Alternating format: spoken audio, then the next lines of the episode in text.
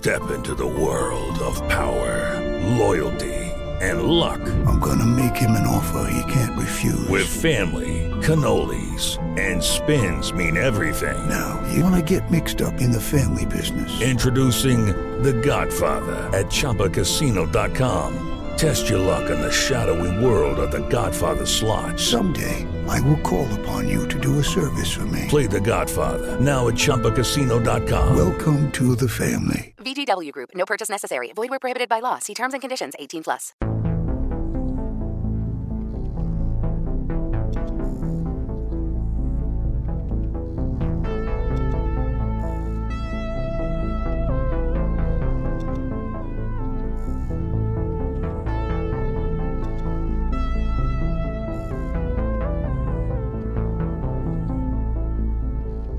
Hello, everybody, and welcome back to the Chilluminati podcast. I, as always, am one of your hosts, Mike Martin, joined by my two co-hosts, Jesse Cox. Hello, sir. Yo, what's going on?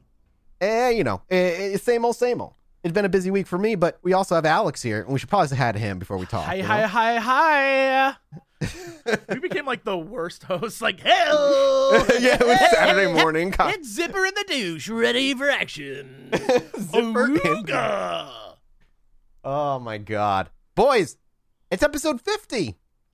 Fifty. We fifty, episode fifty. That's exciting stuff. man, that really messes with me. Fifty of these. 50. 50. There's been and fifty. kind of like serendipitously, maybe it is also the finale of the Skinwalker Ranch series.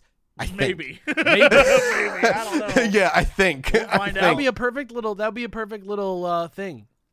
I swear we've What? only done twelve episodes of the show. Is that weird? Is it just? It feels like we froze at twelve, and we've Here's the just thing: we've over the years done some episodes that I think were like 20 minutes of Alex being like, "Okay, now one time this guy went through a portal and he found the Beatles." That's what it is. It's the show. it's the Chilluminati show. we talk about paranormal shit. Which is now community funded. That's the show. Community funded, you say? How can I be a part of that? You say, you ask. Oh well, let my me tell you. If you head over to Chilluminati Oh Pod my god! uh, on Patreon and you uh, sign up at any level, starting at fifteen dollars or above, not only do you get to listen to this episode, but right when you go to the website, you get to listen to another episode of the show that we're recording right after this, the mini-sode, and you never know what's going to happen in those. Some of those are crazy. Some of them are the length of episodes. You never know. So head on over there. Anything helps. Support us. We're trying to get a full-time editor, a researcher. Both Uh, actually both be great. actually. Uh, so head on over, uh, head on down there, and the show only gets better. It's true. It only gets better, and Jesse just believes that much less. the more. There's a tier. There's one tier for me out there. Yeah, there is one There's tier. a there's a prince. If there's a prince out I know you guys are out there. I know you Saudi princes are out there. I've seen you. I've seen you. You Well- must exist. It'd have to be, and they hopefully listen to us. Yeah, look, if you can buy, uh, if you can be a whale for your online video game, be a whale for me. yeah, if you're playing Make Jesse Teppen, believe. If you're if you're spending thousand dollars a month on Teppen, spend ten don't even know thousand dollars a month once on the Chilluminati podcast and change somebody's life Yeah, forever. for one whole month, I will believe. yeah, after that, I don't even know what Teppen The is, rules, so. the rules are off. Rules. Yeah, exactly. It's it has to be. It's a, it's a subscription of belief. Yeah, it's a subscription of belief. For you, I will believe. Some people won't subscribe to those sorts of ideas, like Jesse. but what we're asking you to do is literally subscribe to those ideas. Oh man. Uh, I want to make just a skit one day when we're together where it's just Alex, the used Patreon salesman, just to just pitch Bill it. Paxton from True Yeah, Lies. we can put it up on the on the Patreon. Oh, but you won't seriously, get a lemon. you guys, it's life changing. This is now. This is literally like as Alex said in the past. This is now our job, and this is phenomenal. We get to do it. And today, I think, Jesse, I don't know how you're going to handle today's community funded episode. I don't think I'm going to handle it well. To be honest, I don't. Uh, I don't foresee this going well. I'm going to use my Coxtradamus powers and say I do not foresee this to be going well. I know I'm going to spend a lot of time being like, nope, false, wrong, didn't happen. Well, it's exciting though because today, Jesse, it's not just the account of the Gorman family alone. It's the people who are making money off of it. Are they though? Mostly have a they've TV spent show. mon- mo- mostly they've spent money. You know what I mean? I was gonna say, actually, let me correct you. because it was the ones that went to go study it were from the National Institute for Discovery of Sciences. Now, if anybody remembers, I think it was like our first episode, we talked a little bit about them. It was the company and research company uh, started by Ro- Robert Bigelow or Bigelow or Bigelow, depending on, you know, however you want to pronounce it. Do you know much about him, Jesse? No, I don't know that name at all. I usually most Okay. of these names I'm like, oh yeah, I've heard that. I don't know this. He, you can actually go see. He still exists today. He's heavily invested in. He has his own personal aerodynamic, Robert uh, aerospace rather. Uh, Robert Bigelow. Yeah, he uh he has his own that- uh, is real? aerospace. Yeah, Oh yeah, Look look, at at, this guy. yeah, yeah, yeah. Uh, he's Ah, a he real owns boy. A hotel chain, He owns budget, Budget Yeah. Suites of America. Yeah, he does. He does And own that hotel chain. I love. You know what? I love rich people, like wealthy people, people who have too much damn money, because you always know what their real dreams are. Because his description is so is so simple. Robert Thomas Bigelow is an American businessman. He owns the hotel chain Budget Suites of America and is the founder of Bigelow Aerospace. So Yep. deep down, the man wants nothing to do with your hotels. He doesn't care. Dude wants, to be in space. yes, yes. He just wants to know about it's, it's space, you can dude. truly tell like it when the people who are filthy rich they're just like this is what i want to do when i was 10 and now i don't have to care anymore This is so what I'm I gonna would do, it. with that kind of money. I would set up a thing to be like, fucking find aliens, dude. that's what I i'm saying need to. i agree i would uh, you it just shows you that when you don't have to care about the mundane things that we all have to work our ass off for you can finally Yeah. get back to what you really wanted to do and it's Be always always going to space always He just had he just had one of those days where like the special teacher came to class and they all shot like coke bottles into the air, and that day just never ended for Robert Bigelow. Yeah. That's, Uh, and that's well, the last nice the thing I'll say about the wealthy. and that's the last nice thing I'll say. It's the last nice thing. Great. the National Institute for Discovery of Sciences, NIDS, lowercase ci, if you care, uh, was founded in 1995 by Robert Bigelow specifically to be go into the scientific rigor of paranormal research and as well as to secure funding along the way. It was going to be one of those look for investors while you go ahead and do a bunch of paranormal research. Um, he studied and uh, continued to study for many years uh, the Hes- Hessdalen Village, which is a village in the municipality of, oh, oh God, uh, this is a Norway town, so Holtålen in Trondelag Count- Count- County. That sounds Of like Norway. somebody from Norway. Right, right. Yeah. Uh, the valley is about 12 kilometers long, which is about seven and a half miles, and home to approximately 200 people. Hessdalen was of interest to his little foundation because of numerous sightings of lights in the sky. Sightings of weird lights in the sky have been reported since at least the 1940s, with some reports going as far back as 100 years. Sightings spiked in 1984, but have dwindled in recent years to only 10 to 20 a year at this point. In 1984, a 36 day observation of the phenomenon was undertaken with a mag- uh, magnometer, a radio spectrum analyzer, a seismograph, cameras, a Geiger camera, an infrared viewer, and a laser. I'm just imagining uh, the kid who played Shorty from uh, Goonies. Just like getting all those little tools What's his out. name? Radar. I don't know because another movie crime, never seen the Goonies. Oh man, what is his name? I can't remember. Well, it doesn't matter. you know, whatever. I It want is- kind it of what it is. gadgets. That I'm going to spend the rest of my life making you watch movies that you That's fine. criminally haven't seen. I'm fine with that. I'm my so m- uh, my my buddy Scott has been trying tried for years and it just never worked. So The Goonies is good. I've heard, I've heard, Yeah. I've heard. So all that studying for the night again. Remember, this is the 1984 peak of Hessdalen Valley, Yeah. where there was the obscene light in the sky. Uh, during that 36 day observation, the study concluded that the phenomena was measurable. In the 1990s, a real time automated observatory was built and dubbed the Automatic Measurement Station, AMS for short, and was deployed in 1998 to conclude the lights were not from a man made source. Project Electromagnetic Behavior of Luminous Anomalies, EMBLA for short, a joint operation between the established Norwegian team and the Italian National Research Council, equipped the AMS with additional automated instruments. Project EMBLA came to no solid conclusions. In August of 2004, Project Hessdalen was suspended due to financial difficulties. Is there All to actual, say- is there actual research on that? Is there actual like like published?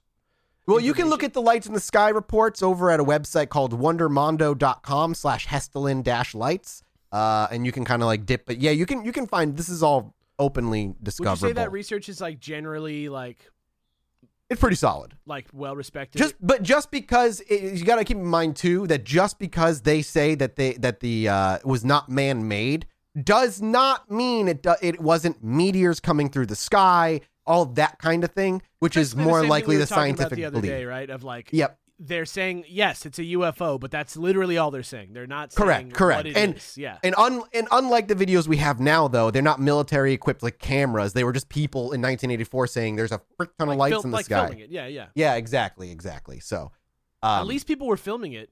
Maybe Yep. people in America need to take note from the Norwegians. When you see something crazy, film that shit. Yeah, agreed. Uh, the other station that the NISD set up a, uh study place uh, for was Gulf Breeze, Florida. Between November 1990 and July of 1992, throughout the Florida panhandle, there was a spat of roughly 170 different UFO sightings. The sightings provoked enough attention that a UFO detection van was assembled. However, when it arrived in the Gulf, Ble- uh, Gulf Breeze area, the sightings stopped altogether. And then there were no other uh, bat spat of sightings like that again. All that to say uh, that the NISD was founded in 1995 and set up all these signs through the year, but by 2004, the National Institute of Discovery ended up uh, going shutting down, also due to uh, running out of money and uh, not being profitable enough. Basically, too much too much of a money sink after about nine years of doing this. But the third area, the one that we care about the most that NISD was uh, and did, was of course none other than Skinwalker Ranch. They actually were the ones that bought Skinwalker Ranch from the Gorman family. The NIADS team sent to uh, that was sent to study the phenomenon at the Gorman Ranch arrived in early 1996 or early September of 1996. The Gormans were relieved and left the place to them and abandoned the ranch completely, with the exception of Tom, the father, for those who may have forgotten, who remained on the ranch with them because he wanted answers. Now, for me, uh, you know, coming from an outside observer, before we get into the details, that immediately is how do you how do you interpret that out of curiosity? All these things are Tom happening Stayed behind for how long? like another two to three years Okay, so because they studied this ranch from 1996 to about 99. so one of the questions that I have is, did the Gormans make money on the sale, or did they like cut their losses? Great and get out of question. there? That is actually an excellent question that I don't have an answer to. That we can maybe get an answer on the fly for. I'm just so interested Uh, because it changes like everything. Because if Robert? this guy, if this guy made money on it, I I trust him less. But if he like took a loss and then he was like, nah, but I can't leave. Like I have to know what the fuck that dude with the desk was. Was he inside the Was he inside the ship or was he outside the ship? What's Right. going on? What's the deal with that portal? Like, you know what I mean? Like if it's That's real, yeah. That's. I don't have. I'm gonna Google it and I'll just edit out in the in between. Um, I just want to know I guess my question is, in dealing with all of this, because he's Robert Bigelow sold the ranch to the new one, Adamantium Holdings, for Right. 4.5 mil. That's what he sold it for. So I imagine he bought it for less than that. well, the price of land in general tends to go up, right? So Correct, No yeah, over what, years, over for sure. time, you're selling, you're like making a profit no matter what. Yeah. are you? Over time, yeah. As long as the the I get land. it's only land it's only 18 months and maybe they you know put money into it to to start their business i'm just wondering he bought the this- ranch. Okay, here it is. I found it. He bought the ranch for 200k. in 1994 Six. or 96 And yeah. he sold it Mm-hmm. for how many million? Four point. He then Robert Bigelow sold it for 4.5 million to Adamantium Holdings. However, Robert Bigelow was already a billionaire at the time when he bought the ranch. So the ranch number. So they bought it for two hundred, sold it to Bigelow Gormans. for No, they so the Gorman sold it to Robert Bigelow for 200,000. how much did they pay for it? I don't know if we know that answer. They probably. I assume they made a profit off of it. Uh, let's see. interesting Uh, that's a huge That's huge. of Yeah, money. that's massive.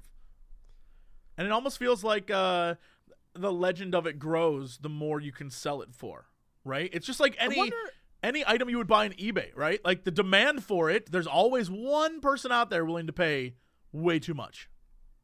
Like our whole podcast started with uh, what's them called the like the the Uh, Amityville- yeah, the Amityville Horror. You know, kind of a classic to, yeah, but what, to what's cover. the name of the two people? The uh, Oh, um, uh, the the, the yeah, the the two frauds. yeah the two frauds. The Yeah. uh, the Conjuring or not the Conjuring. Yeah, the- one of them's doll. dead now, I think. The ones with the dolls. Uh, Yes. and I can't remember why. Why I I, can't yeah, I'm remember their name blanking right too. It's like you shared the blanking with me. I'm sorry, Barney to and Betty everybody Rubble. Yes, Barney and Betty Rubble. different different couple, but I know what you're talking about. Uh, but they they basically like it proves that this type of person exists, right? Same thing with uh, our dude from Ghost Adventures, uh, Zach Bagans, right? Like he, it's like there's there is a type of business that profits off the notoriety of scary places, right? Uh, oh yeah, absolutely. It happens all the time. I mean, you can simply go to eBay and look at the haunted doll market that happens on right. that But thing. we Like, bought people a make real money off haunted that. doll, of course. Like Yeah, well, would have sent you. Uh, he's in the closet. I think he's upside hanging upside down by his foot. Last time I looked, I love that. Uh, you know, it just happens. But my question is like, so when so when did people start hearing about Skinwalker Ranch?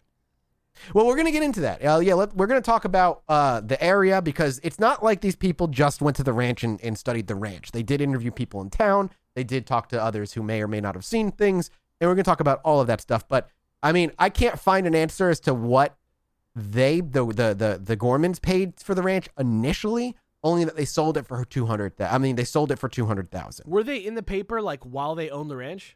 Yes, there was like paper stuff. We're gonna, yeah. Don't worry, we're gonna get to all of it, boys. Let's get to it. Let's get back on topic. My apologies. We did, uh, but that is important to know. I'm, I'm, I'm glad we kind of like looked that up. So the Tom remained uh, throughout October and November of 1996. Part of the team remained at, in an observational trailer set up with monitoring equipment, while the other stayed in a Las Vegas, uh, stayed in Las Vegas as relief. So they kind of had like two different teams that would shift in and out. Uh, the ones that were on the ranch at all times, and the other ones that would come in and swap out. During their time in Utah, the NIDS team also spoke with locals of the area, who, while reserved, came to tell them of the very strange experiences of that area. Incidents that occurred during the NIDS ownership of the ranch, though, are what we're going to talk about, because I think those are the ones that are most important. So, we start in November. From the 10th to the 13th of the year 1996, shortly after they've had the ranch bought and in their possession. On the 10th of November, Tom Gorman reported to the NIDS. Uh, and reported to the. I'm just going to call him. Is that to say? I'm to the NIDS team. All right. NIDS They team. reported the NIDS team that uh, he had seen three yellowed color, uh, yellow colored lights at the southwestern border of the property where he rarely raised his cattle This is in '96. In 1996 on November 10th, where we can actually get specific dates now because this is him reporting to NIDS. NIDS is there, they're operating, they have a team on the ranch, they have a team in Las Vegas uh, to swap in and out. So when the team arrived the next morning to investigate, there was nothing to be found. On the 13th, two members of the team communicating via walkie talkie saw a bright yellow light speed over the lip of the ridge. It made a full circle over the team, then flew off into the night. So, right away, the team basically has an experience. Tom Gorman calls them in, they show up, nothing happened, but then they're there just one night doing their usual, and the team actually does see a UFO zip over them, fly over the ridge, and zip off. the head cock, Jesse, the head Look, cock to the I'm, side. I'm gonna, you know, I can't say they didn't, but all right. I'm just saying. So we fast forward a little bit, a couple months later to January, late January, the 21st. It is now the year 1997. NSYNC, I think, is pretty popular. MMMBop is almost a, a, a bop. Isn't that 1998? Is MMMBop 98? '98 is the greatest year ever created. For like weird, because then Britney was a Spears good as year well. For me too. Yeah, I'm not gonna lie. Yeah, yeah. 98 was a good year. We're not there yet in 97, but on January 21st of 1997, Tom Gorman once again called the NI, uh, the NIDS team during the harsh uh, during a harsh freeze that was happening. reporting injuries to the eyes and ears of three of his calves. So is he The still injuries- on the farm farming? Yeah, he's still there taking care of the cattle and, and doing all that stuff because I guess eh, they, that was what they he, he was allowed to do so. So if for him it's just so for him it's just he's like business as usual except now yeah, he's still there operating the skin, but Skinwalker Ranch belongs to now Robert Bigelow. Bigelow. But he's being allowed to continue living his ranching life on the ranch because there's well, Tom wants to. He wants answers, so he can also keep making money that way. And uh, moreover, there's that there's the interest like as long as life keeps going the same way, maybe the phenomenon will continue to happen and we can catch it. Fascinating. Isn't it? Isn't it weird? Yeah. Kind of a weird agreement that Tom remained with all his cattle and stuff and continued his rancher life. Yeah. I Either even- way, Yeah. he had three calves that reported injuring. The injuries had occurred during a snowstorm with temperatures near 30 below, too cold for even predators to be out to attack the calves. That and Tom was very, very uh, assured that uh, to to the to the team. Photos taken by Tom showed one calf with its ear cut up, and the other two with small holes punctured in their eyelids. Because of the weather, it took Tom nearly 24 hours, however, to convince a veterinarian to come out and assess the calves. But two veterinarians did eventually arrive and gave conflicting apport- reports about what the injuries of the calves were. The first agreed with Tom it- that it was too cold for predators to have attacked, and the wounds were unlike anything the vet had ever seen before. You're saying their eyelids were closed and the cows could see through them? There was little punctures in their eyelids, like little puncture holes. that is crazy. Yep, it's very weird. The second, however, who was a, and it is important to note, a more senior veterinarian than the first, deemed the injuries a coyote attack and accepted no alternatives otherwise. In response to this, Tom told the team, quote, Welcome to the ambiguities in the veterinarian professions as they are forced to deal with the anomalous injuries and deaths to animals. The majority of vets want nothing whatever to do with cattle mutilations, unexplained injuries to animals, or anything that might provoke gossip in the local community that might in turn adversely affect their business. Unquote. How how could a coyote puncture a cow's eyelids without like ripping the cow's face off? Right. And moreover, it was ha- it, at, at almost 30 below. Yeah. That's fucking like, that's dangerous. That's so cold. Yeah. Exactly. Jesse, any input out of curiosity? I mean, I I understand why you could get multiple conflicting reports. I'm uh, Yeah. the eye thing. I don't. I'm trying to figure out what that could be. Like I just don't know. But I also don't know why an alien would do that. Right? Yeah. Like why? Yeah. For what Well, purpose? But that's that's the that's the question, right? That's the grand mystery of it all. Who fucking knows? I I, had maybe you- people. I, I to have to pull- respect that. We got a ton of comments about like them scooping out the uteruses and stuff to use as like material for their own cloning uh, program, the Star Child program, that kind of thing. If you want to go absolutely into like conspiracy Like territory, the aliens use the cow uteruses to like incubate yeah, themselves. yeah, and that's such a incubate and create. That's such a huge leap. It's a huge leap. It's absolutely a huge leap. It could also just be. I mean, you could go from that, and if you like, we have as much evidence to prove they're scooping out anuses uh, and and and uh, uh, well, slurping. they're sh- sh- correct. Sorry, they're slurping out their anuses and their reproductive organs to create these incubation period uh, things. As we are is saying that these are not high school UFOs coming down and doing science experiments on on Earth cattle to see how I mean, how things work. if I mean, we literally have the same amount of evidence to say both. if humans are making condoms out of lambskin, like who's Right? Yeah. You know what I'm saying?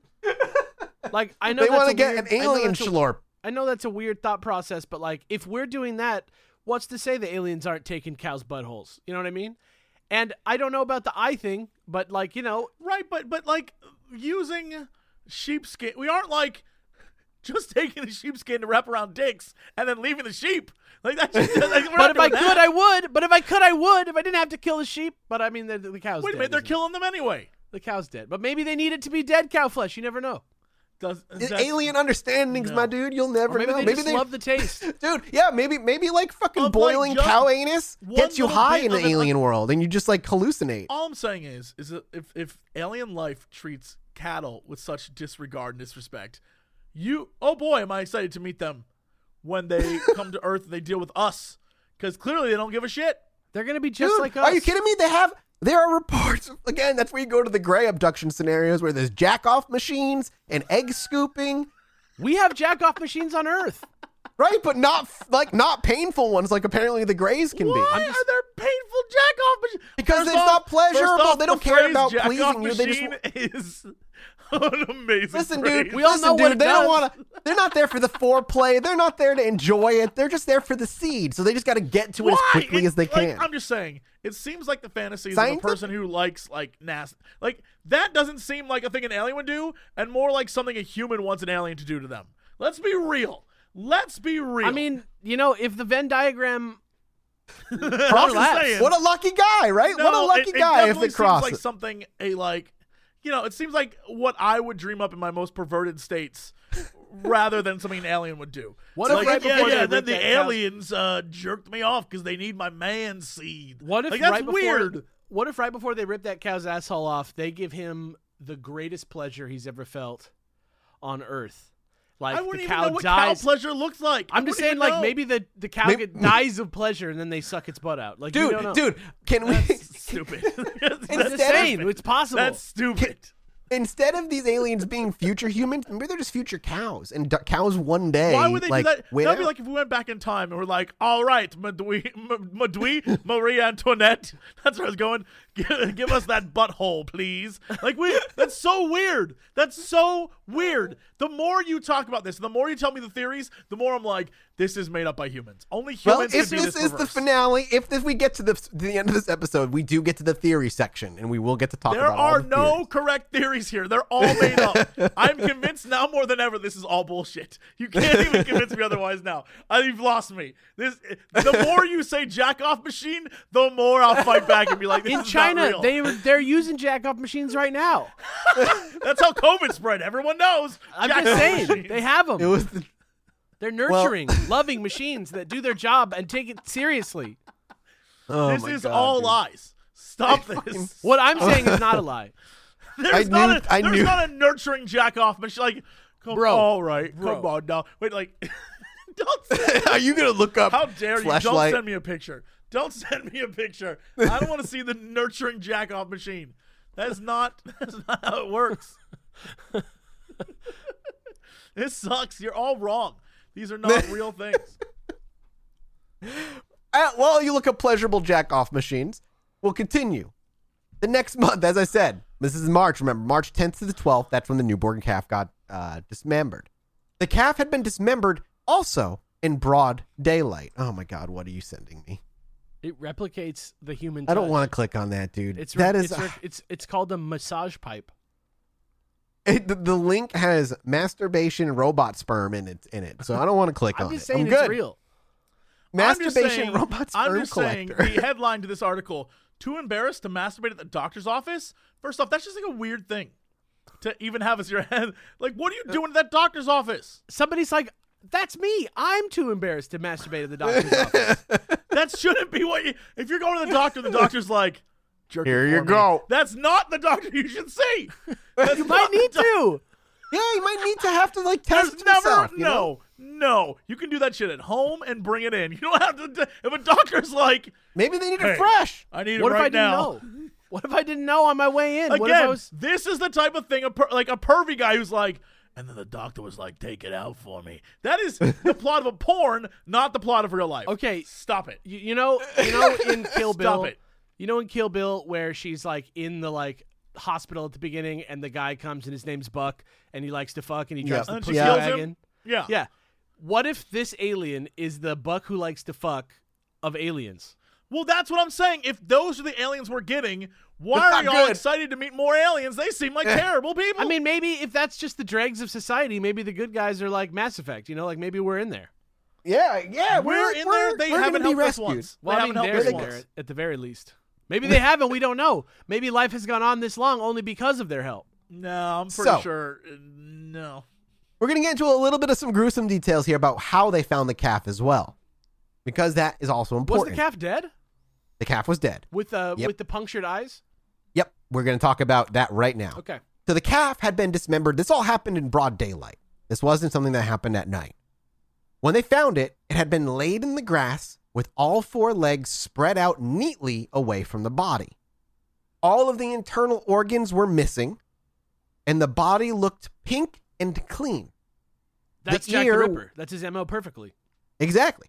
The ear where Tom had, uh, had where Tom had pierced an identification tag was removed as if with a sharp object, like the, the ear was cut away.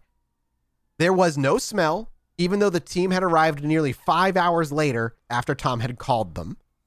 And there was no blood in the area, as if whatever had done this had managed to remove all of the gore from the scene without leaving a trace, like the reports from before. The team searched the area around the scene, but ultimately found nothing out of the ordinary and returned at dark, which arguably is even weirder. Passing the kennels, they noted the dogs seemed afraid, one even whimpering, and Tom noted that they hadn't even come out to eat all day. One went missing and was never seen again. At 11 p.m. on March 12th, the dogs all began to bark and howl, and the team, as well as Tom, knew something weird was happening. They got in Tom's truck and raced out to the pasture, where they found one cow standing beneath a large tree away from the, we- the rest of the herd. They approached the lone cow, only for the headlights to pick up yellow sh- eye shine about 80 yards away, 20 feet up, perched in the tree above the cow. 50 yards away, Tom got out of the truck and armed himself with his rifle, as he does. My 30 six Springfield rifle. Son, yes, father? send me it. Just run. Dad just runs over with the, the gun and a cloth. It's like a Fortnite drop. Like, like yeah, exactly. so Tom got out of the truck, armed himself with his rifle, and as he does, he began shooting at the creature in the tree. The shine of its eyes went out completely. Convinced they had killed it, or at least struck the thing. Why would you shoot at something you don't know what it is in a tree? So I don't- irresponsible. I mean, that's what they did with the wolf. Yeah. That's just well, like at least fucking that was sh- like an invincible wolf that was trying to kill its family. Yeah. They they Tom and uh, uh, convinced that they had hit it or at least struck it. Tom and did they team scrambled to the area, but when they finally got over there, there was nothing to indicate such a large animal had been anywhere nearby.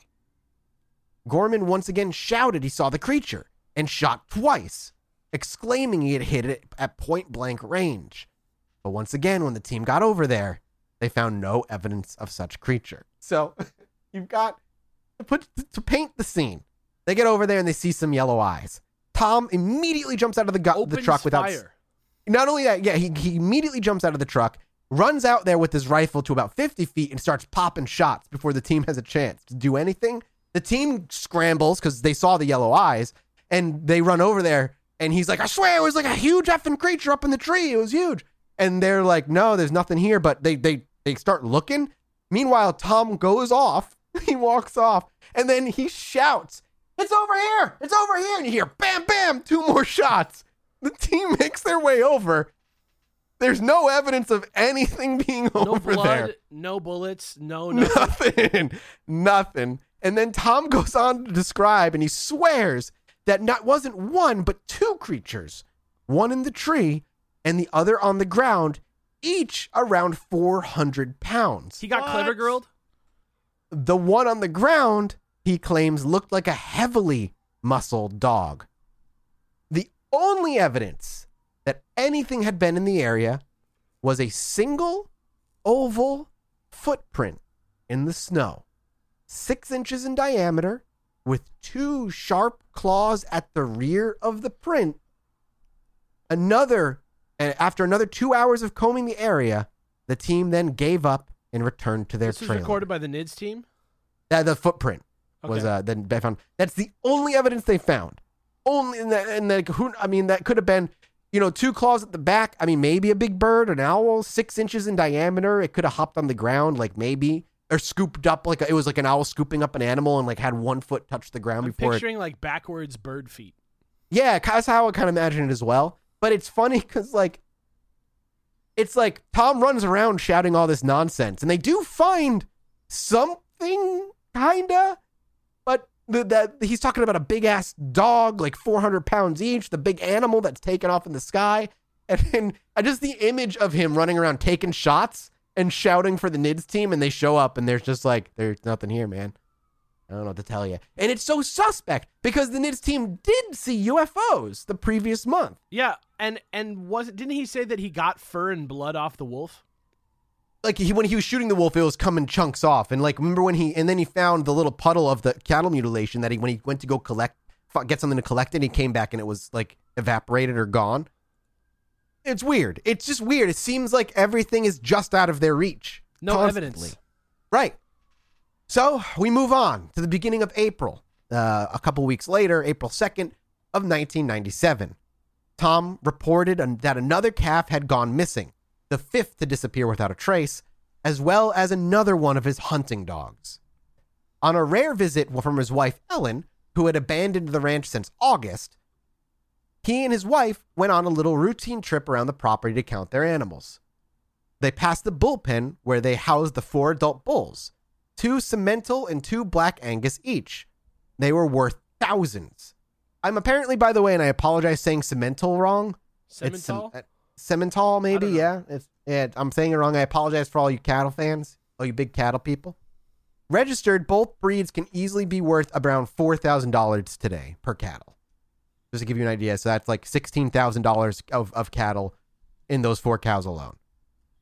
That's 45.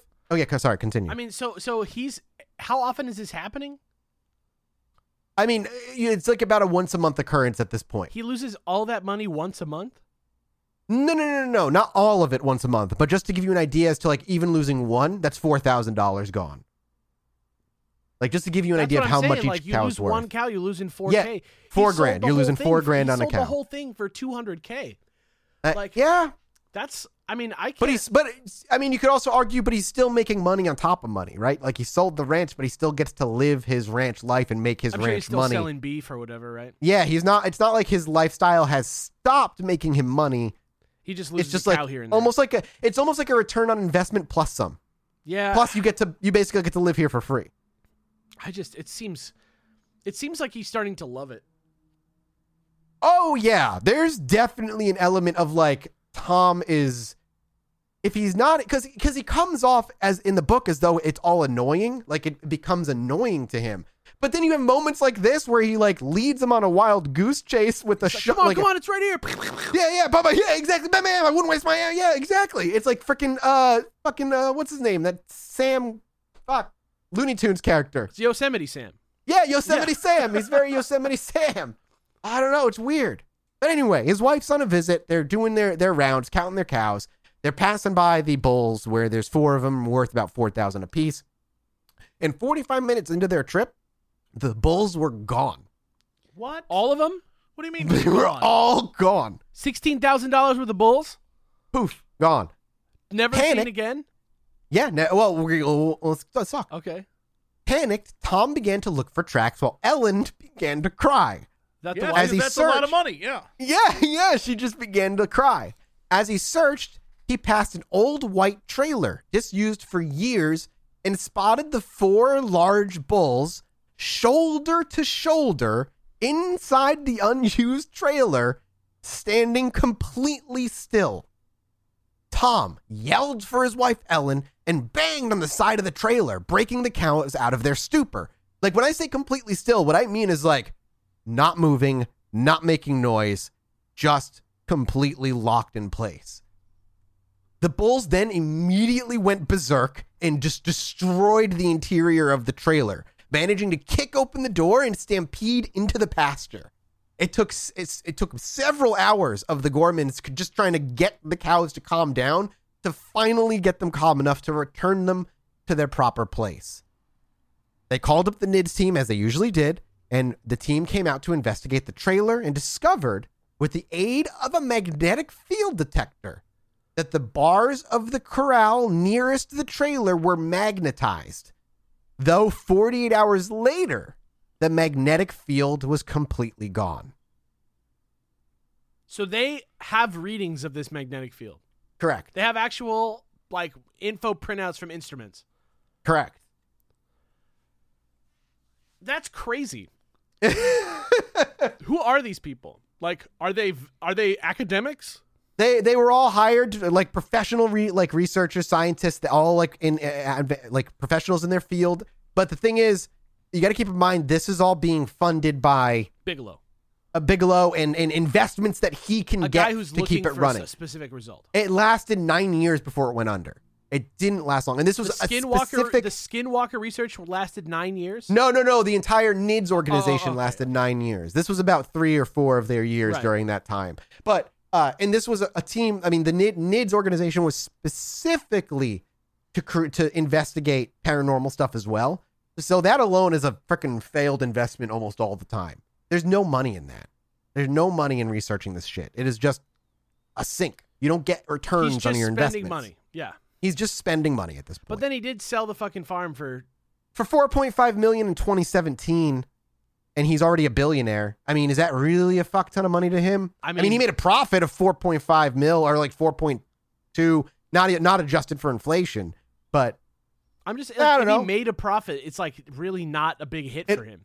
Yeah, and it- yeah, and if, it's true. Like this was like we were saying at the beginning of the episode, very much a passion project it seems. Like we could. Anyway. could, like we don't know the level of his like access Yeah. to his own money. Like this could be his like. he has plans in in place right now for a 2032 opening for a space hotel. Oh, just in space. He's that that kind of guy. Got it. Like that's what he's looking to do. yeah, he's I just like told you he wants to be a spaceman. Yeah, he really does. he just really like does. saw Tony Stark So- and like wants to be him. it's important to know while again when we pick apart these things because it's important that we do even according with tom and ellen all them being there he the, the only one who saw the cattle standing very still in the trailer Tom. is tom because he banged on the trailer before the wife could see it and there's no way to say that he didn't put them there beforehand but he would have had to put them there before the wife got there and then mm, I guess they would have had to just stay there for hours before they went on their their little tour of the of the ranch. Like it's weird that they were in there, but him ba- it doesn't surprise me that him banging on the trailer set four bull in a tiny place on a rampage. But why were they in there? Good. Did he walk them in Mm. there? Yeah, like uh, I guess Like even Like- if even if he's totally faking it, how do you walk? he four- had to have moved them in there. He would have had to put the bulls in there himself, which But means even- he's going all in on this fucking hoax. But the whole thing doesn't make sense. Like why? Exactly. Why? None of it, doesn't makes make sense. Even like aliens did it, or like none of No, it. it, you're you're right though. It's like it's it's all nonsense. It's all weird. I'm only why- interested in getting information that is It's- yeah, it's- factually cat like categorized. Like even if Exactly, even if I can't not. even if I can't draw a conclusion from it necessarily, like just getting information that's verifiable and like recorded readings on instruments, and it's always like, a little it's always like a little something to say yeah i guess this is kind of weird but that doesn't prove that that uh, an entity moved the bulls from the pen to the trailer and, And put them in a saying- stupor Saying that the bar was magnetic, uh, like offers nothing. It, I, I know it, It really sounds doesn't. neat, but like it offers nothing to this. It does not improve. Like ah yes, there was a magnetic field. That means nothing. It means nothing. well yeah it's it's is it's a little strange that it lasted Sounds only neat, but it means nothing. it's just I mean, bizarre it means, that it was there in means the there first was an unexplainable phenomena there. True, but then it went away. Yeah. Which Yes, then it which- went which- away. Which either Which is, is- one a malfunctioning technology, or two Possibility. a thing that that links to what? Like if it's a link to something, then would it then be like okay, well now we're looking for magnetic fields everywhere we go from now on? I But- fucking would be. But Yeah, I, me too, I'm gonna I go on a limb and say ain't nobody doing that. Well, yeah, we'll talk about the next few. Uh, but they're, but I, I'm, I'm like, but again, keep in mind too. I'm, I'm, I'm also weirdly on the side of Jesse. Like, there's these weird things that keep appearing, and it doesn't mean jack shit when taken out of context. If the story's true, it's still weird and doesn't make any sense. That's, and what- also, that's why all of this is so confusing because yes, the- yes, confusing it's is a great word. It is the Skinwalker Ranch. So immediately going in, I'm like, all right, Well, we've talked about skinwalkers before, so I know Nothing. what you're going to tell me are stories about people who are changing shapes into wolves and things. And there's an element of that. There's an element of like, oh, there's like wolf people on the property. Yes, but then it's extra dimensional portals and Yep. UFOs and cars that fly and And the Mothman. sh- yeah, like suddenly it's everything. And Yeah. it's one of those things where because it is everything, to me it seems like nothing. Because it is so all over the place and all these incidents, none of them seem to have a connector except for, oh, well, it's the land and it's this area and that's why it's special. But to me, that Which is apparently, like which I- BS thing. I think we should. Uh, I'm happy to put this out there now too. Apparently, the, the the show going on right now is, is has a lot of like video footage and like readings and stuff. That's something I fully plan on watching after after the series is done, and we'll probably talk about it on a minisode at some point. Um, but apparently, you know, there's like things happening there where there might be something underneath the ground, which would link back to the don't di- don't get dig clause of the very first contract. But that's something we could talk about another time. We have to move on to the very next day, April third, 1997. Tom and Ellen, wary from the previous day's incident, were watching the cattle graze when 50 yards away, a cow lumbered to a blue salt lick. The cow stopped and then began to back away from the salt lick. Time out. This is the salt lick they placed? Yes, it's their salt lick Okay. for their cows. Okay. It walked up to it and then it began to back away and it began to pick up speed, still backing away until it turned and uh, a stampede toward the eastern pasture. Tom, who had noticed his compass had begun to act oddly during the strange occurrences, grabbed the device from his truck. When he returned to the herd, it had parted neatly in two, as if something were moving through the middle of the herd. Tom's compass followed the invisible disturbance for 11 minutes as the cows scattered to the east and the west. And that's the only strange occurrence that happened on that day. If you'd like to even call it a strange occurrence. Cow walked up to a salt lick, then began to walk away from it, and eventually broke away into a run, which caused a stampede. And then he watched as the herd, as they were stampeding, neatly split the middle to the east and the west as his compass was just spinning out of control for 11 minutes. At This least this it is- wasn't. At least it wasn't just him, right? Well, as what? Yeah, Ellen saw that whole thing happen, but when he went off and chased and talked about the compass, it was just him. God damn it! Bring somebody with you who's a I know, scientist, Tim- Tom. God damn it, Tom! no, it yeah, was what just sucks him. is that 97 I I think we as a society forget how fast things change. I right? know. Yeah, Because true. 97 I was thinking They had to why call didn't he bring them, a phone and get why didn't- there. There was no cell phone with the camera in 97. Right. You would have had to have, you know, an actual camera with you. Uh, you know, I- damn, that I know. sucks. Uh, yeah, I wish I I want to be like you're so dumb, Tom, but at the time I'm like, I guess if you were like how old was Tom? He would be in his what? I, I think he's in like his 50s, Yeah. So I mean, somewhere a guy around there, in maybe his 50s, 60s, early 60s at most. A guy in his 50s or 60s in 1997. Not gonna have a cell Is phone. never gonna mess with technology. Period. A rancher, too. yeah. you know what I mean? Like, uh, it's frustrating. But I know then- it's frustrating, Even then, like he has researchers on site at all times. He should just.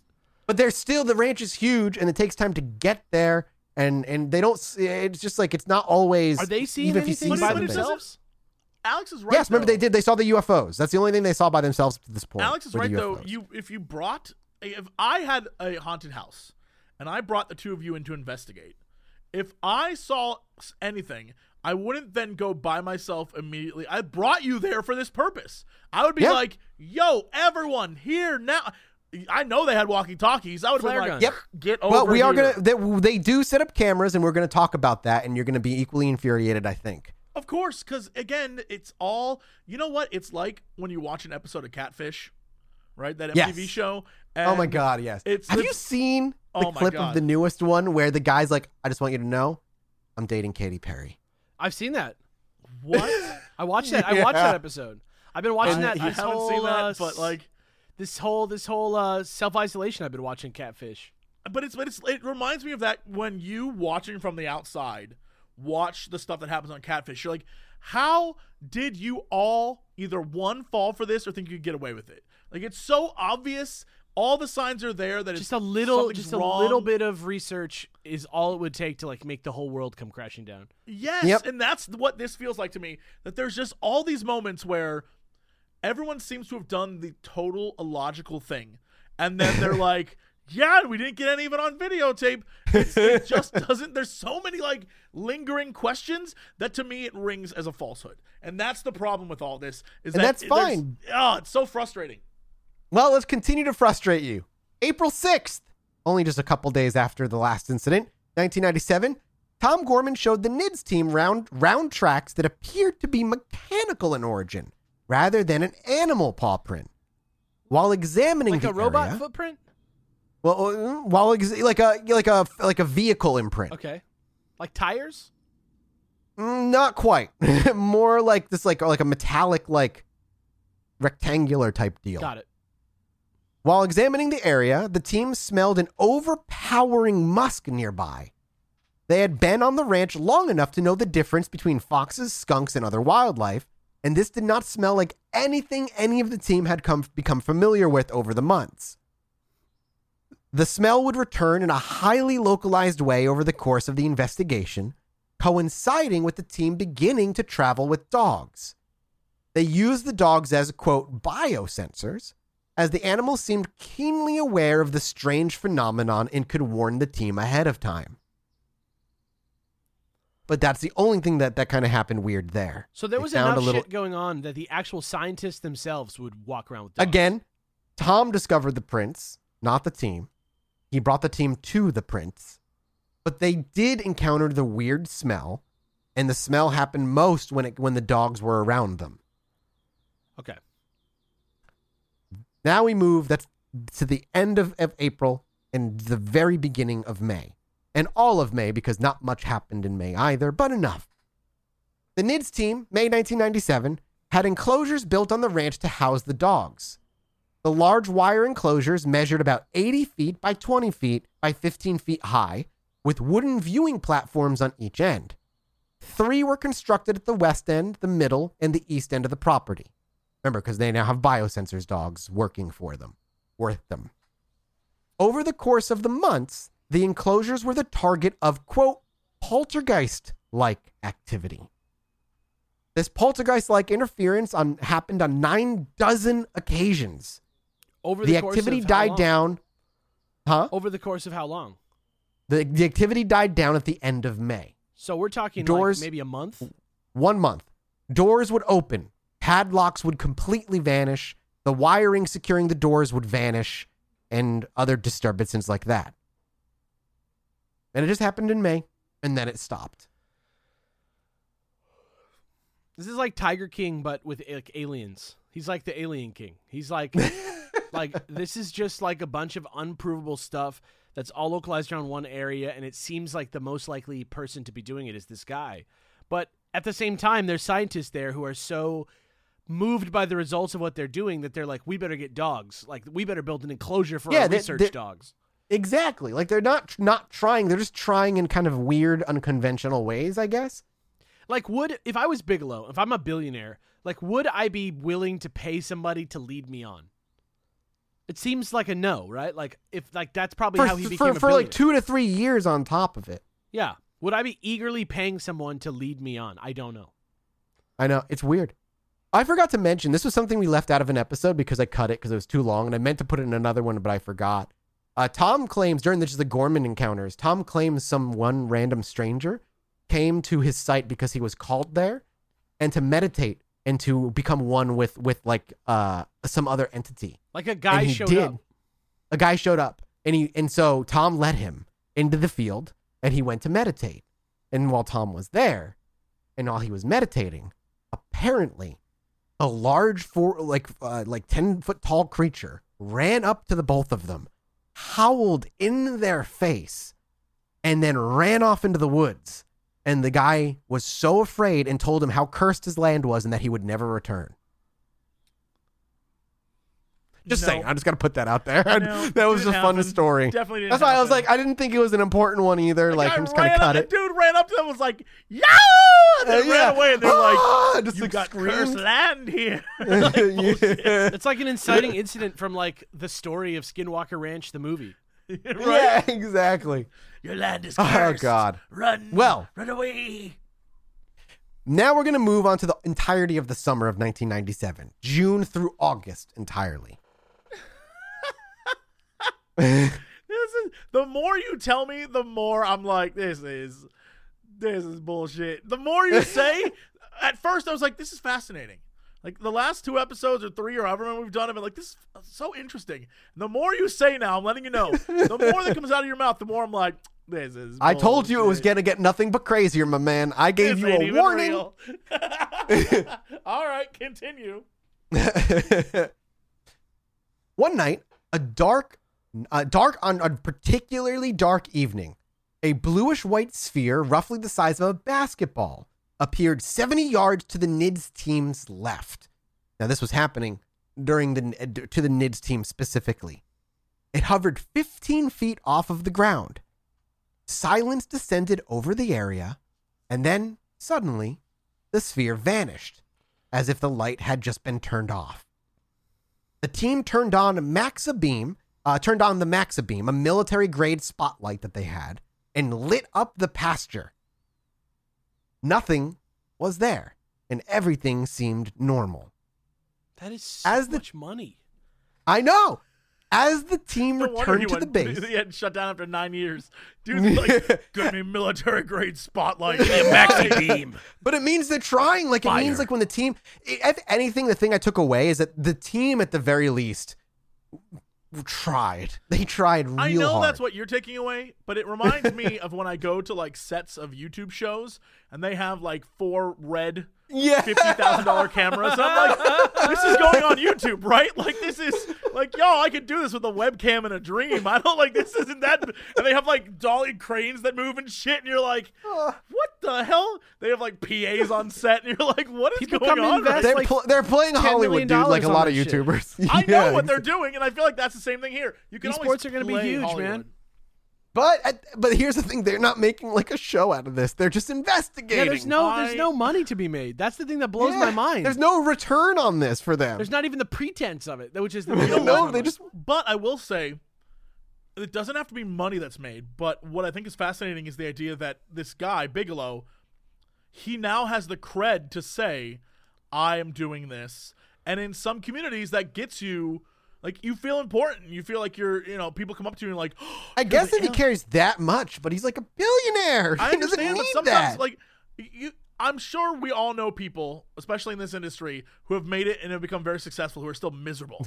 They, they have the, all their money Yeah. and they're still. I mean, yeah, you're not wrong there, Miserable yeah. people, because I think at the end of the day, even the extremely wealthy, there's something like in them. They have a desire to be something different, and to have like, money without respect. I think is the key. Like if you if people don't respect you, you know, it's yeah. I, yeah, fair. I mean, if he really cares, and he does, he does look like a space nerd and just wants to be accepted by the space. That's but here's the thing, right? But it, like in the scientific space community, like like NASA and all that shit, they shit on UFO people. That doesn't get you doesn't- anywhere. But he doesn't seem like it's he one of those doesn't things ca- like where- he cares. It's one of those things where imagine if you had to enter a new club, right? Like imagine if Mm. you were huge into aliens and you joined the alien club. Me? Wow. If if you join the alien club, you're the bottom of the alien club. Like How you know, dare you? I've been spending two years on this podcast. Exactly. You're the bottom of the alien club. But imagine you suddenly are now investing heavily. Now you're the guy in the alien club. And so you have control over the alien club, which if you're a rich guy, you probably want the control because that's how you live your life anyway. What one day when we talk more about even more like the crash of like Corona incident and all that nonsense, you're gonna learn how bad the UFO community works with each other. Oh, they yeah. all hate each other. It's Everything the I've worst. ever seen, they, they treat each other like crap. They, cause yeah, all they it's just want- they want- It literally is. Yes. Yeah. Same yes, energy. Yes. Yes. Anyway, we have to continue. so they beamed the light, the pasture was clean, and they began to head back to base. And as the team began to re- return back to base, one member, armed with night vision binoculars, This is after the pointed. orb. This is after the orb. They're walking away after yeah, yeah. leaving like the beam. With the, the the team member with night vision binoculars pointed out a large black creature moving north. And Tom The is not here that- this time. And Thomas, this is just the team. This is what I'm only the talking about. This is the only real thing that happened. The team member who had spotted it kept watching it, while the other had to make do, uh, make do trying to look for a black object against a dark night sky, only using the creature's silhouette silhouette against the stars. Only because only one of them had night vision goggles. 1997. the member with the Well, why didn't binoculars. they- the guy who's like, "Hey, my night vision goggles say it's right there. Turn your giant ass maxi beam on it." because because because the maxi beam was set up in the pasture and they were there was out that way. They're walking away from. They're far away from that. So, but this is the best part. So you might think maybe maybe the man with the binoculars would be calm and try to direct with the pictures. Instead, the member who could see it with the binoculars began to shout and panic with excitement, while the other one attempted to take pictures in the dark of this thing. with what? Just as a camera with a camera, with just like a, a camera. Just as quickly as it appeared, the creature departed, and the team member managed to explain what had happened to him. He said, quote, Something big was in the trees just in front of us. It blotted out all the other stars through the binoculars. It took control of my mind. It told me it was watching us. Nope. Nope. Took control Now, here's the worst part because No. because imagine you are scientifically minded and that actually does happen to you. How do you tell somebody that without having Jesse's reaction happen? Uh, I mean, because it didn't. It didn't. It didn't happen. but can you imagine the guy's being like he's panicking because the thing, the creature that he sees in his night vision binoculars in his head is like, "We're watching you," and he's just like freaking out. While the other guy's like, "I don't, know, I don't, I don't Is it understand." literally This just like five black rectangles are the pictures? Like what? Yeah, there's nothing. There's just darkness. You can't see anything. They're useless pictures. Anyway, shall we move on? Like what happened summary? there? What was that? Like what that? No, no, that's the thing. I can't. We can't really talk about it, right? Because that's where it ended. That was the Yeah, only to thing me, he saw. to me, that's the most compelling thing I've heard this entire episode. and the fact that uh, somebody saw something besides Tom, Can we I'm just like, pretend it was Tom dressed up in like his costume? Don't say that. I'm not even gonna lie. I honestly believe that. I honestly believe that. he's But what about the team member who said he saw her like he was being attacked in his brain? That didn't happen. Those You are know, people okay. who are paid So- to be there to find a thing, who are like, "It was in my head. It totally happened." So, in accordance with Tom's claims, as we talked about in the last couple of episodes, remember how we talked about he'd always be out there uh, and the, the lights seemed to play with him, to mess with him? Uh huh. Over the course of the summer, the team was also teased by mysterious lights that would dance nearby, only to vanish and appear, reappear hundreds of yards away. Much like the second noted encounter with those lights they mis- that confused with an RV that would vanish and appear as they chased it. At this point in time, cameras had been set up around the ranch. By the end of July, as no scientifically useful data had been acquired, the team installed a series of six security cameras to run all night and all day. They were set up in the area of dramatic events, such as the calf mutilation and orange window events, the main stuff that we were covering in the first couple of episodes. Each camera was mounted 15 feet off of the ground, each facing a different direction to capture a full 360 degree view of the area. unbroken. That's the yeah, like uh, as best they could manage. Yeah. Then more vets, events began to happen. At the end of August, while the NIDS team was away, so the cameras have been up for about a month at this point, Tom was minding his cattle at four in the afternoon. The cows startled and stampeded to the south, breaking through the fence line into the neighboring alfalfa fields. To ensure that his cows didn't get sick from eating way too much, Tom called on his boy, Tad, for help. On horseback, the Gorman men tried to herd the skittish animals back north to the ranch. But for two hours, each time they came near the cattle, the cattle would panic and run away. By midnight, frustrated, the pair decided to move the cows 50 yards east along a ridge with a creek of 15 feet below before turning them north to lead them back to the ranch. As they rode toward the creek, creek as they rode toward the creek, a God damn it, I just confused myself. A blood red object the size of a golf ball emerged and flew past Tom uh, and his horse. Emerged. Emerged out of nowhere Okay. from, from underneath the ridge. all right, okay. His horse panicked and Tom had to fight to calm her, his horse. Turning, he saw the light darting around the head of a bull and causing the animal to bellow and stampede in fear. So this thing whips by Tom and just buzzes around uh, like a nearby bull's head, just like mm, pissing it off constantly, just annoying it and annoying it and annoying it until eventually it just stampedes. Um, which is kind of crazy and kind of weird. It's like a weird, like I don't know why. It, it, it goes into the like why. What's the point? Why why is it doing that? As the they began to try again, a second red ball came straight at Tom's horse, which bolted in fear, stampeding straight toward a canyon. Tom jumped from the back of the horse, and the horse jumped into the canyon, where it landed 20 feet below with no obvious injuries, and it began to climb its way back up. What? Yep.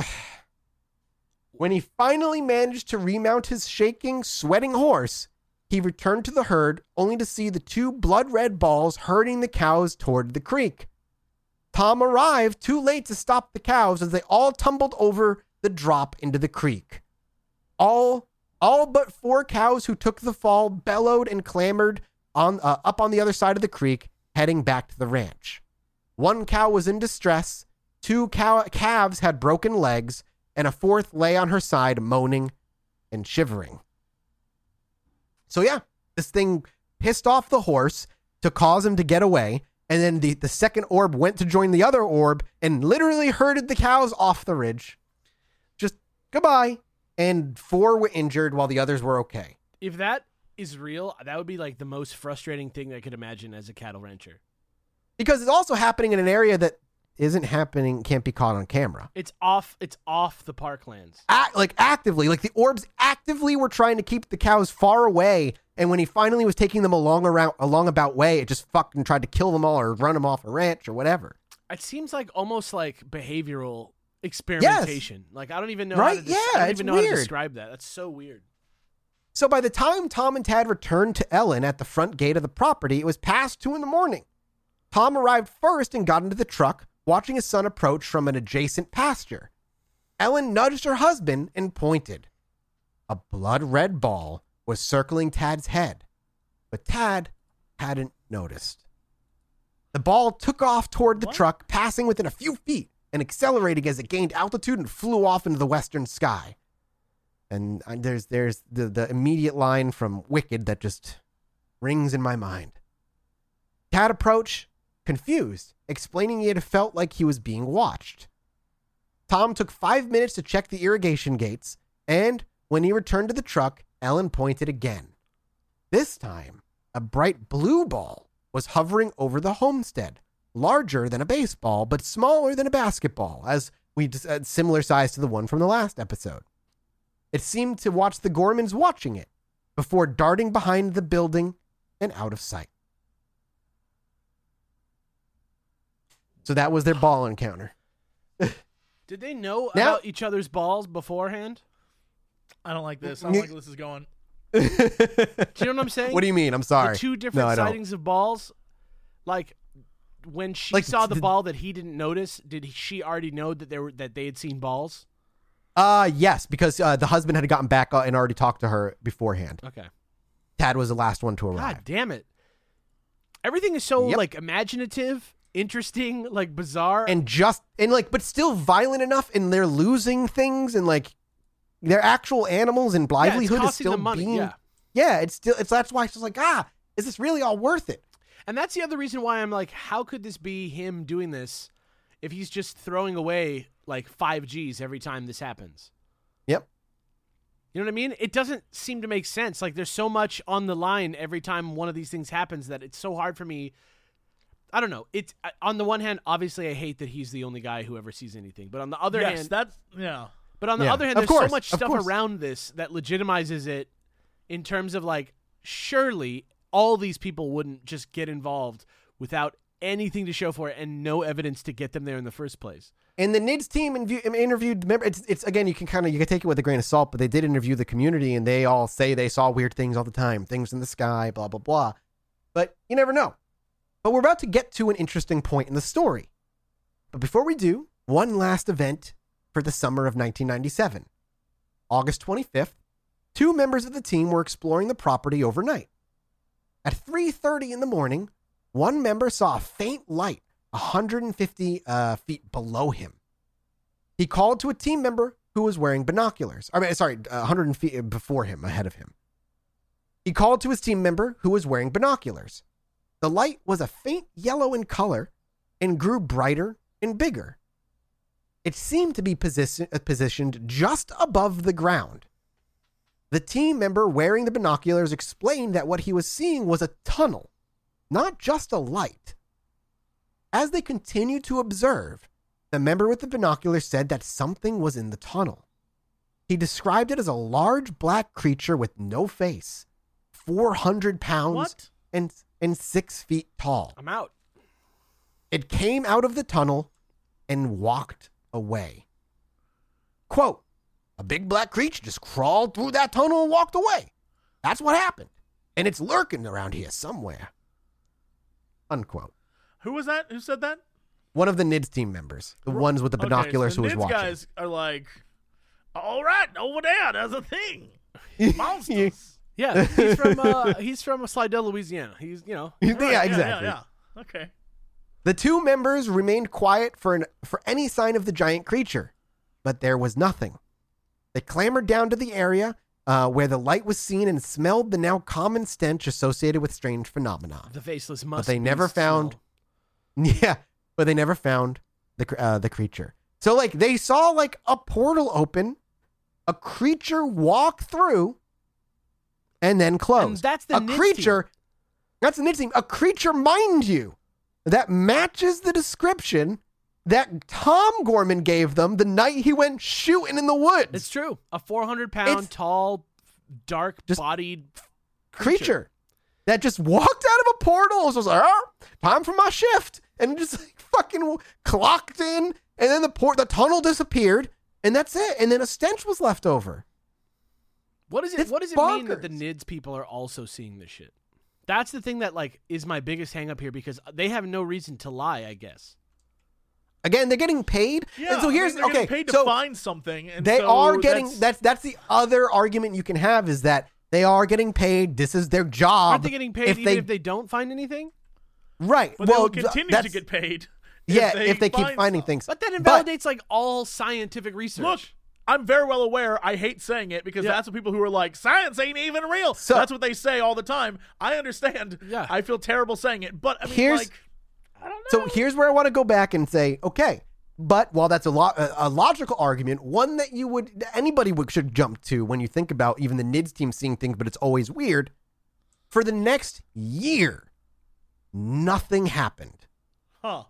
August of 1997 to July 20th of 1998, the ranch was dead silent and peaceful. From Tom, from the NIDS team, nothing.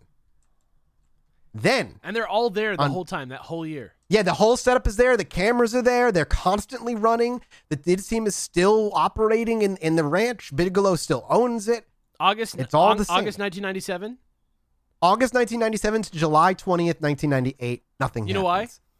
GoldenEye 007 came out for Nintendo 64. Everyone Shit, was playing dude. that thing. Yeah. Everyone. Shit, dude. You're right. Yeah, You're right. that's what it was. That was the biggest. The technology had leaped. But what happened on July 20th, 1998 is interesting. On July 20th, 1998, the security cameras picked up no strange activity for a straight year. But on this date, Tom Gorman notified the NIDS team that three cameras had been vandalized, the wiring forcibly removed, like the wire had been ripped out. The PVC pipe used to anchor the wires of the cameras lay bent on the ground.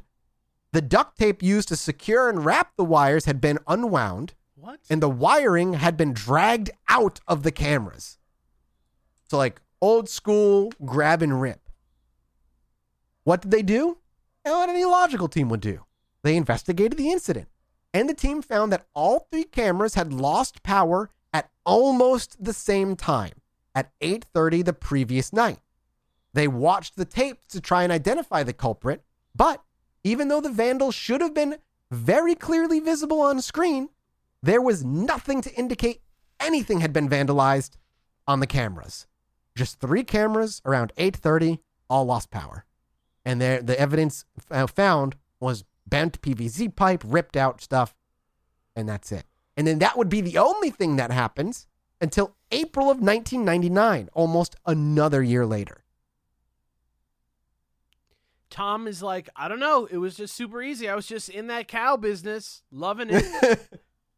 And this would be the last event that would happen for the NIDS team and the entire study of the Skywalker, uh, Skywalker, Skinwalker Ranch. Skywalker Ranch, where they Yeah, have a personal Skywalker- when they found the Jedi. and a recording studio. Tom Gorman was still working on the ranch three years after his family had abandoned the property, determined to find closure for these goddamn events. And one sunny afternoon in April, Ellen came to pick him up in the pickup when they saw a cloud of dust in the corral housing uh, that, that was housing their horses only about 300 yards away. Amid the cloud of dust, Tom Gorman saw a reddish brown creature chasing and panicking the horses. They drove closer to investigate, and Ellen said, quote, That's no dog. Unquote. That's no dog. That's no dog. That's his Homestar. The creature in the corral was heavily muscled with short legs, almost like a hyena, but with long, thick, bushy red tail like an exaggerated fox. What? The, I'm picturing the one head of those buff dogs from like No Fear cartoon? You- Like you know what I mean? Like Oh, yeah, yeah. yes. yeah, exactly. Yes. The head looked like that of a normal dog, however. Tom thought it might weigh around 200 pounds. Tom took off running to protect his horses, and the creature stopped hunting the horses. It leapt over the fence, ran off in the opposite two direction, legs? ran. Uh, no, like like a dog. oh, okay. Ran up on a slope and disappeared. The, the that strange creature was sighted twice more in '99 in the area By other people. by other people, by other people, not by the Gormans, and by other people in the area. That's what I'm like. What the fuck does that mean? And that would be the final major sighting for the Gormans, NIDS team, and all. Before eventually NIDS went under a few years later, and then they sold the ranch in 2017. To a major. All this happened. In like the span, remember, so the Gormans bought the ranch over the span of two years approximately, a little more. Crazy shit happened, then it stopped. Then one event happened, and then it stopped. And then another year later, one more event happened, and then it stopped. And then that was it. And then it's then it was done. Do we know if anything else has happened? Like I haven't watched the show. The show apparently has some more stuff. I personally, that the show. The show was being made and coming out as we were tail end research phase for this. I didn't want to push this series back any further. Right. So We'll talk about. We'll the, sh- talk about show. that. Yeah. Yes, we're gonna watch the show at some point. We're gonna talk about a, a few theories. Amazon. We're go- It's happening. Yeah, it's happening. We're going to talk about a few theories here. It would be great if we could, after this whole nonsense is over and I can come out, we could we could like do a group like group watch and, rec- and do like a group recording. I'm into after. it. I'm into I'd it. be down. In 2022, we'll do it. Uh, after we talk about this, after we talk theories, uh, we'll we'll wrap this baby up, and that'll be Skinwalker I'm ready. Ranch. For, I'm is- ready for the. You have no idea. I'm ready for All right. theories. First and foremost, the main theory: A, the whole thing is a giant fucking hoax. This whole thing is fake. The Gormans could have made the the Gormans could have made it all up to save themselves from near financial ruin, which is it. as we've as it could have been close. However, the native Ute people already had stories about the area long before the Gormans arrived, and the Gormans had no desire to speak with members of the media about the incidents. Keep that in mind. This was never made a big thing. They didn't cash in on this. But they did get the stories out there. Sure, but it's in a weird little book that was that was kind of I'm- self-published I'm and just saying that the idea of we don't want to talk to the media seems like we don't want to answer questions. okay, fair enough. Beyond that, the only evidence we have of it being a hoax is simply the stories. There's no way to prove one way or another that they are he- they are truly hoaxing us. The other one is honestly maybe not the worst idea. Common delusions. A common hypothesis in strange phenomena is psychosis, particularly paraphrenia, an organized set of paranoid delu- delusions with or without hallucinations, without the deterioration of the personality and intellect. So basically, someone gets so scared they think something's happening, their brain makes it actually, their brain's telling them it's happening. And if you get somebody else worked up enough about it, they can start seeing similar things. And if you point out and be like, hey, do you see that? Their brain might But see it as well. Family together shooting at a dog with multiple weapons and chasing Oh, it. I I am aware. um, honestly, there was no, uh, after investigating a variety of eyewitnesses about the ranch, the family, the NIDS, there was no common strand amongst the witnesses that might point to an underlying psychopathology. However, like any any look and study into it showed that for what's typical of those types of occurrences, this didn't seem typical of that. Then we get into the nature theory.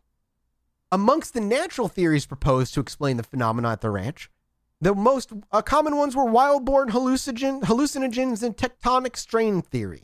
What? The tectonic strain theory, posited by Michael Persinger, John Derr, and others, states that there is a temporal relationship between mild tectonic or seismic stress and reports of anomalous aerial phenomena.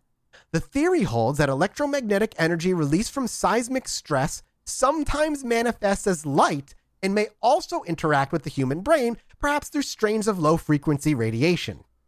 What? What?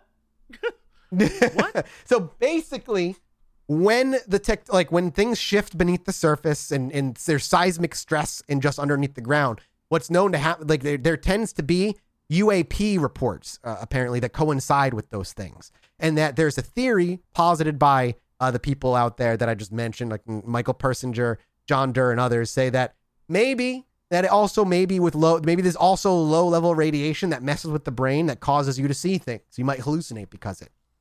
However, over a 10 year period in a 300 kilometer radius, no correlation was found between the geographical events and the phenomenon, even if you want to lay that phenomenon as fact. The other, the other nature one is wild-born hallucinogens were also ruled out as the as Wild-born? studies, yeah, like wild-born flora that might cause it, but Yeah. it was also ruled out because as studies of flora and water found no psychoactive substances in the nearby area. So they weren't breathing in, uh, you know, the the other stuff. It's so like you know it's so crazy, right? Like this story is so not different than any other like crackpot type of UFO story, except We're about to get into yeah, ex- you know what's actually funny? Yeah. Hey, d- shout out to Deanna, by the way, our, assistant researcher here, because I'm looking at the, I'm Mm-hmm. going through the outline right now and kind of just reading over some of the the basic theories, and she's still typing out theories as, As we're we're talking. doing this right now. She's typing out the out the outer worlds parallel universe. does she know we're Uh, does she know we're recording it right now? uh, she does not. I'm gonna tell her where she's she can let it go. I thought she knew today was recording day What's when we're the done. over under on her just making this up as she goes along? not not because this is what she does for her master's degree and everything. I was just saying There's the a one master's degree in making stuff up because that's called English, and uh, my mom has one. No. English is a good good degree. All right. Hold on. So the thing that's different about Skinwalker Ranch that's so frustrating is it's just like all these other crazy stories. There's a million places like Skinwalker Ranch out there, except that Skinwalker Ranch has stands up reasonably well to research. It stands up like reasonably well to like people coming and kind of. I mean, I don't know if I would say it stands. It stands up better than most paranormal. That's what I mean. It has so much areas. more research Yes. done on it. and we and there's even more. Like I said, we've talked about before. There's even more we don't even know about because of the series. Yeah. So before we wrap up, we can't talk about it yet because we're not done. there's more No, no, theories no, that need to happen. Now we get into advanced terrestrial civilizations. Do you know what advanced terrestrial civilizations means? I mean, it's in the name. Advanced Not aliens. like um, th- things on Earth that have lived here for Correct. Before humans were the dominant species, the reptilians are, can be considered, Age. depending on the theory of where you believe reptilians come from, Elves. whether they're from, a, yeah, that kind of thing. dwarfs before they took Yeah. the boats. And to Min- Yeah, Minas Tirith. elves before they sailed west. Yeah. Yeah, exactly. No, same thing, exactly. This hypothesis, you're going to love this, Jesse. You're going to so love this I'm one. not ready. This hypothesis posits that at some point in history, even as recently as Nazi era World War II, Got it.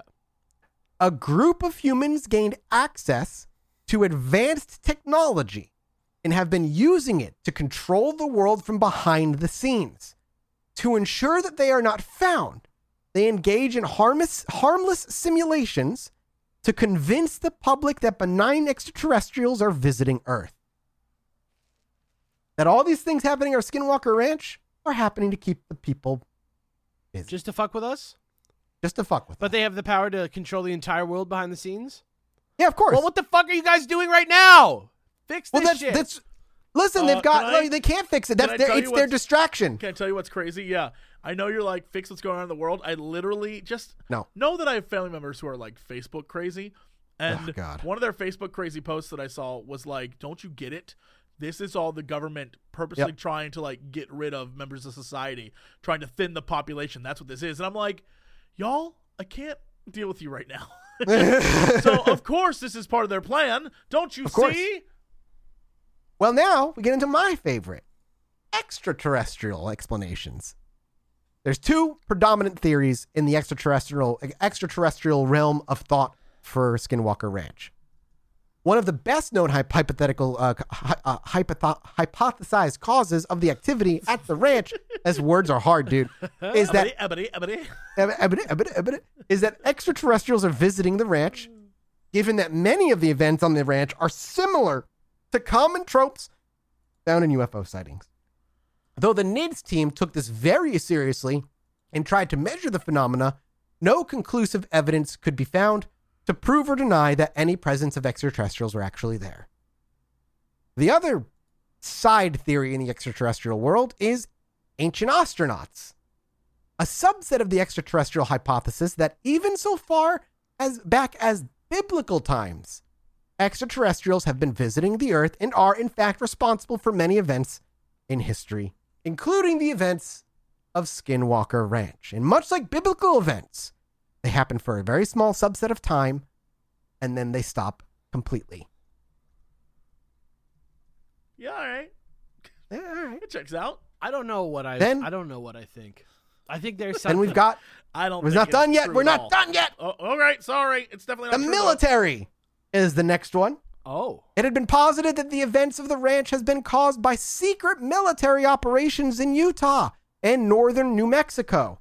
Tom Gorman did say that they often heard heavy machinery of metal equipment coming from under the ground. Military personnel were also seen around the area fairly often. That's the only evidence we have of maybe it being military. Native American connection there is a correlation between paranormal hotspots and a strong presence of native people, and as we covered in episode one, the bloody history of the Ute people could have caused the land to become a flap in reality. Much like other dimensions and other worlds, it has also been posited that the disturbances in the ranch have been caused by beings from another dimension rather than extraterrestrial creatures, which also plays in the idea that it might be some inter- intelligent and, and interdimensional creature experimenting with humans on the ranch. But that is the last of the theories. That is fucking Skinwalker Ranch. I'm so fucking happy. That's the biggest. That has been the most. That is that was a big baby, Yeah. boys. That was a It's a big lot of one. research. Oh, it feels so good. Again, a thank you and shout out to Deanna. I did the episode wouldn't have been even half as good if I didn't have somebody help ha- carrying this weight with me and just reading the books alongside me. And ah, Wouldn't you like to have I hope- all the time, Mathis?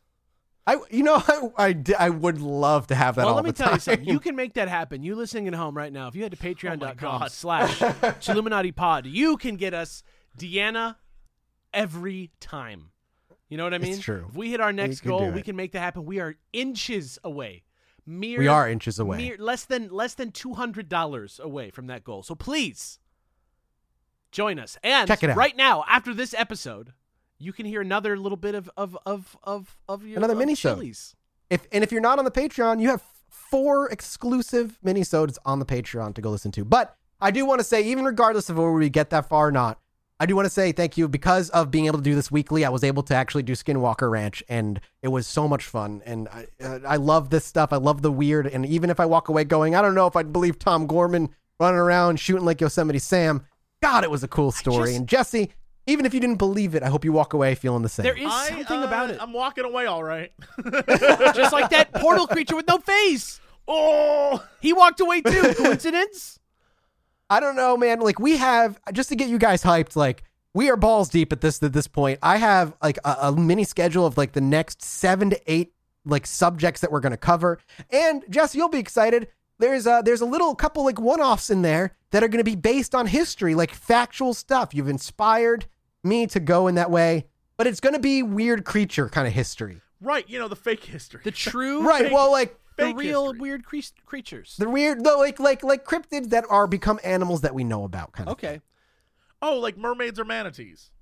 Kind of like Yeah. that, yeah, something along those four- lines, you know. But like some of the weird sightings, yeah, you've got a huge, you've got a, you've got a four things on the deck. One of them is an enormous One of undertaking. them, yeah, one of them is like arguably bigger than Skinwalker Ranch. We shall see. Yeah, There's yeah. a lot of reading that I'm doing, and Yeah. it's it's kind of getting me very tired. But we'll we'll get there eventually. In the meantime, I have some other ones on the burners that are coming. so Yeah. get ready. So that's it. I just want to say thank you all again. That was that's just it feels I feel proud of this little work. We're gonna leave. We got to go record a mini sode.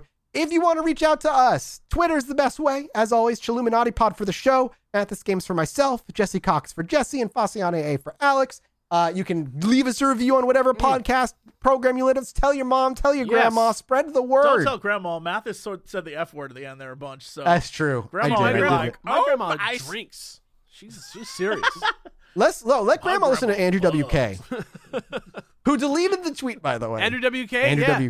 WK. He deleted the Dude, tweet. God bless It's him. so good. God bless him. He did. God bless him. Uh, and then obviously the subreddit for stories, the reader story episode is coming up very, very soon as well for all those who like that stuff. Yeah. We love you, and we'll see you next. Time. If you're time. listening to this on Patreon, just kick back and relax because you got a mini sode coming.